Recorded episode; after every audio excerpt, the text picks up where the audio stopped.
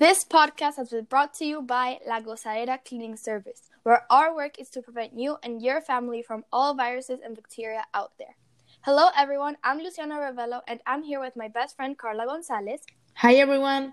This podcast is being produced in Parceros Studio at the date of May 6th, 2020. Today, we are going to talk about everything that is going on with this hard moment we're all going through due to the coronavirus pandemic. So tell me, Carla, what do you think about the fact that all concerts are being canceled, including CNCOs, which you told me you already had bought tickets for?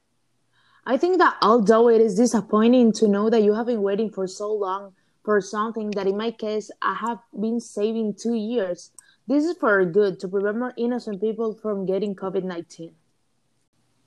How do you feel about not going to school and studying from home?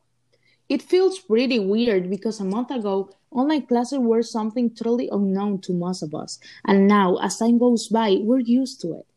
I really think that the hardest thing for all 8th grade and senior students is not being able to have a graduation and not being able to attend to the end of the year dance. Besides that, I think that the vast majority of people, if not, if not all, agree that this was the best decision that could have been taken to avoid getting more people infected.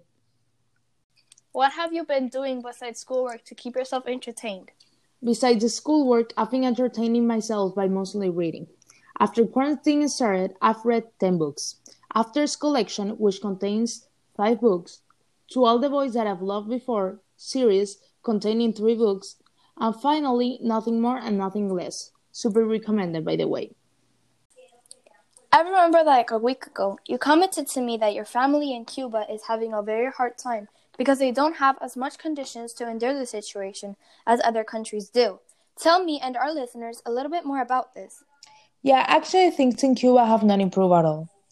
Because there are no conditions to protect yourself from COVID 19. And when I say conditions, I mean that they have no way of getting hand sanitizer or disinfectant spray or even disinfecting wipes.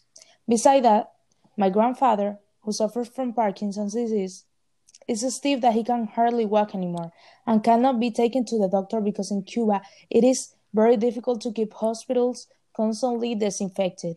So taking him to the hospital will entail exposing him, my grandma, and my grandma's sister to catch the virus. Wow, I guess it's hard for you not having the opportunity to be there for them.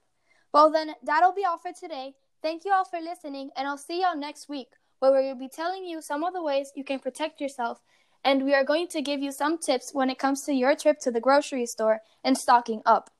This is Luciana signing off. Bye, guys. Thank you for your time and remember to stay safe.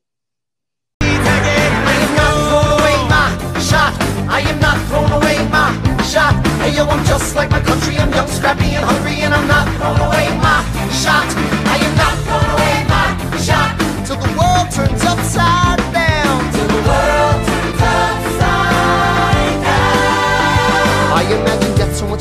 like a memory. This is where it gets me. On my feet, the enemy ahead of me. If this is the end of me, at least I have a friend with me. Weapon in my hand, a command of my men with me.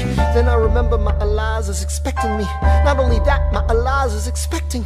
We gotta go, gotta get the job done. Gotta start a new nation, gotta meet my son.